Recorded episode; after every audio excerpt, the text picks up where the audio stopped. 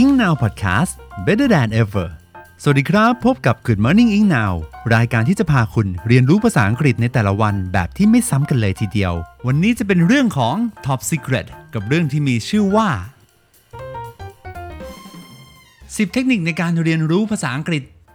สวัสดีครับมาพบกับพี่เอกและทีมงาน Ing Now Now Now อีกเช่นเคยนะครับทำไมต้อง Echo ใช่ไหมพี่เอก ก็มันตื่นเต้นนะครับ ผมวันนี้จะได้เรียนรู้ภาษาอังกฤษกันอีกแล้วนะครับ ผมแน่นอนว่าตื่นเต้นกันไว้ก่อนนะครับ ทุกคนจะได้ตื่นเต้นตามนะครับ วันนี้นะครับต้องบอกเลยว่าในฐานะที่ภาษาอังกฤษเนี่ย เป็นหนึ่งในภาษาที่มีคนพูดมากที่สุดในโลกนะครับ แล้วก็ยังเป็นภาษาที่สำคัญในโลกธุรกิจ การศึกษาและวงการบันเทิงนะครับ การเรียนภาษาอังกฤษนั้น จึงเป็นสิ่งสำคัญมากๆสำหรับผู้ที่ไม่ได้ใช้ภาษาอังกฤษเนี่ยเป็นภาษาหลักอย่างเราๆนะครับ และแน่นอนว่าอย่างที่ทราบกันดีนะครับว่า การเรียนภาษาอังกฤษเนี่ยมันไม่ใช่เรื่องง่าย แต่ว่าวันนี้ 10 เทคนิคที่จะนำมาฝากกันกับทีมงาน Engnow นะครับ รับรองว่ามันก็ไม่ใช่เรื่องยากอีกเช่นกันนะครับผม สิ่งที่จะได้ฟังจาก episode นี้จะเป็นเรื่องของการนำ 10 เทคนิคนั้นไปพัฒนาได้อย่างก้าวกระโดดนะครับ จะกระโดดขนาดไหนจะไกลขนาดไหนนะครับ ก็ลองมาฟังกันดูกับ episode นี้นะครับ เรามาเริ่มต้นกันที่ข้อที่1นะครับ ขยายคลังคำศัพท์ แน่นอนว่าไม่ว่าจะเรียนภาษาอะไรก็ตามเนี่ยคำศัพท์นะครับล้วนเป็นปัจจัยสำคัญในการสื่อสาร การเพิ่มคลังคำศัพท์เนี่ยจึงเป็นสิ่งแรก ๆ ที่เราควรจะทำนะครับ และเราควรจะจำและฝึกใช้คำศัพท์ใหม่ๆ ทุกวันนะครับ โดยทำตามเทคนิคดังต่อไปนี้นะครับ เปิดหนังสือเอกสาร หรือว่าบทความภาษาอังกฤษ ไม่ว่าจะเป็นออนไลน์ออฟไลน์ก็ได้นะครับ แล้วก็สแกนหาคำศัพท์ที่ยังไม่รู้มาประมาณ 5คำนะครับผม เมื่อเราได้คำศัพท์ 5คำมาแล้วเนี่ย ให้เราเปิดอ่านความหมาย แล้วก็การอ่านออกเสียงของคำเหล่านั้น จากพจนานุกรมออนไลน์นะครับ อย่างเช่น Merriam-Webster นะครับ หรือว่าจะเป็น Oxford นะครับผมเป็นต้นเลยนะครับ ดังนั้นเนี่ยหลังจากที่เราเข้าใจความหมายแล้วก็เสียงอ่านแล้วนะครับ การเขียนคำศัพท์ทั้ง 5คำพร้อมกับความหมายลงบนกระดาษเนี่ยแล้วก็อ่านออกเสียงอีกครั้งหนึ่งนะครับทำเช่นนี้อย่างน้อย 10 ครั้ง เมื่อถึงวันสุดท้ายของสัปดาห์แล้วเนี่ยให้เราทบทวนคำศัพท์ของทั้ง 7 วันที่ผ่านมา ท้ายที่สุดแล้ว เราจะค้นพบเลยว่าได้คำศัพท์ใหม่เข้าคลังคำศัพท์เนี่ย35คำต่อสัปดาห์เลยนะครับ ไม่น้อยเลยนะครับ 35คำต่อสัปดาห์ คูณกันไป 10 สัปดาห์ก็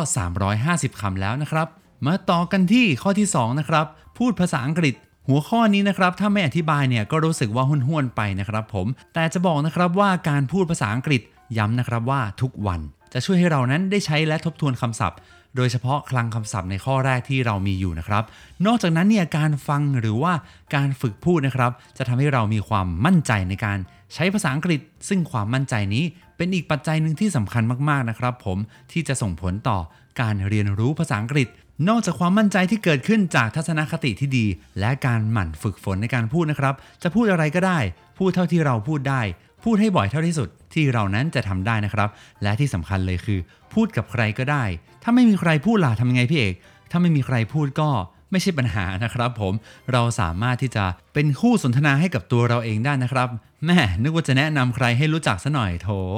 นะครับ ก็รู้จักคนตรงหน้าในกระจกไปก่อนนะครับนี่คือการเอาตัวเองมาพูดเลยนะครับเนี่ย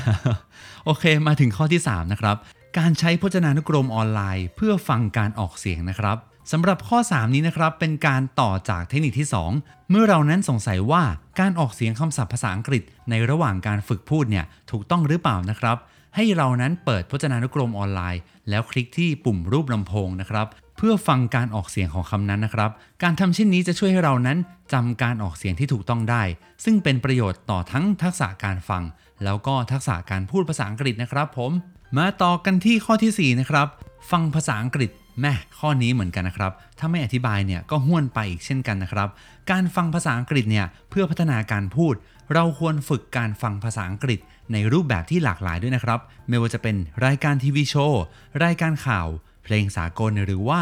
บทสนทนาของเจ้าของภาษาในสถานการณ์ต่างๆนะครับ โดยการฝึกฟังนี้นะครับจะช่วยให้เรานั้นรู้คำศัพท์มากขึ้นนะครับ เรียกได้ว่า ฟังไปคุ้นหูไป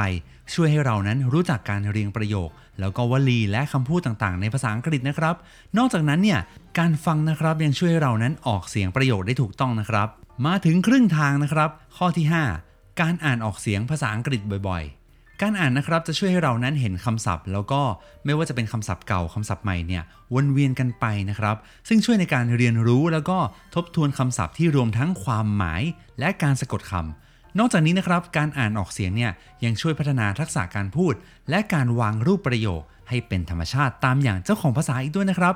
และก็มาต่อกันที่ข้อที่ 6 นะครับ ฝึกภาษาอังกฤษกับเพื่อนอะ จำลองสถานการณ์กับเพื่อนนะครับ เป็นสิ่งสำคัญมาก ๆ เลยนะครับ วันนี้เราอาจจะเคยเล่นสวมบทบาทนะครับ วันนี้ลองชวนเพื่อนสัก2อสคนนะครับ มาแสดงบทบาทสมมุตินะครับ ในการสื่อสารภาษาอังกฤษในสถานการณ์ต่าง ๆ นะครับ เช่นออฟฟิศโรงเรียน โรงภาพยนตร์ซูเปอร์มาร์เก็ตนะครับ หรือว่าธนาคารเป็นต้น การฝึกบทบาทสมมุตินี้จะช่วยให้เรานั้น ได้เห็นภาพแล้วก็ดูสมจริงมากขึ้นด้วยนะครับ ผม แต่ว่าอย่าไปเล่นกับเพื่อนบ่อยนะ อย่างเช่น ไหน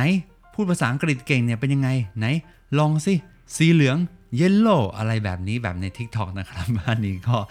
แทนที่จะได้ฝึกนะครับ ก็ฝึกหากันไปอีกนะครับ มาต่อกันที่ข้อที่ 7 นะครับ เพิ่มคลังคำศัพท์คำไวยพจน์นะครับแม่พูดถึงข้อนี้เนี่ยนึกถึงชื่อนักร้องเลยนะครับ ไม่ใช่นะครับผมคำไวยพจน์นะครับ หรือว่าคำที่มีความหมายเหมือนกัน หรือว่าใกล้เคียงกัน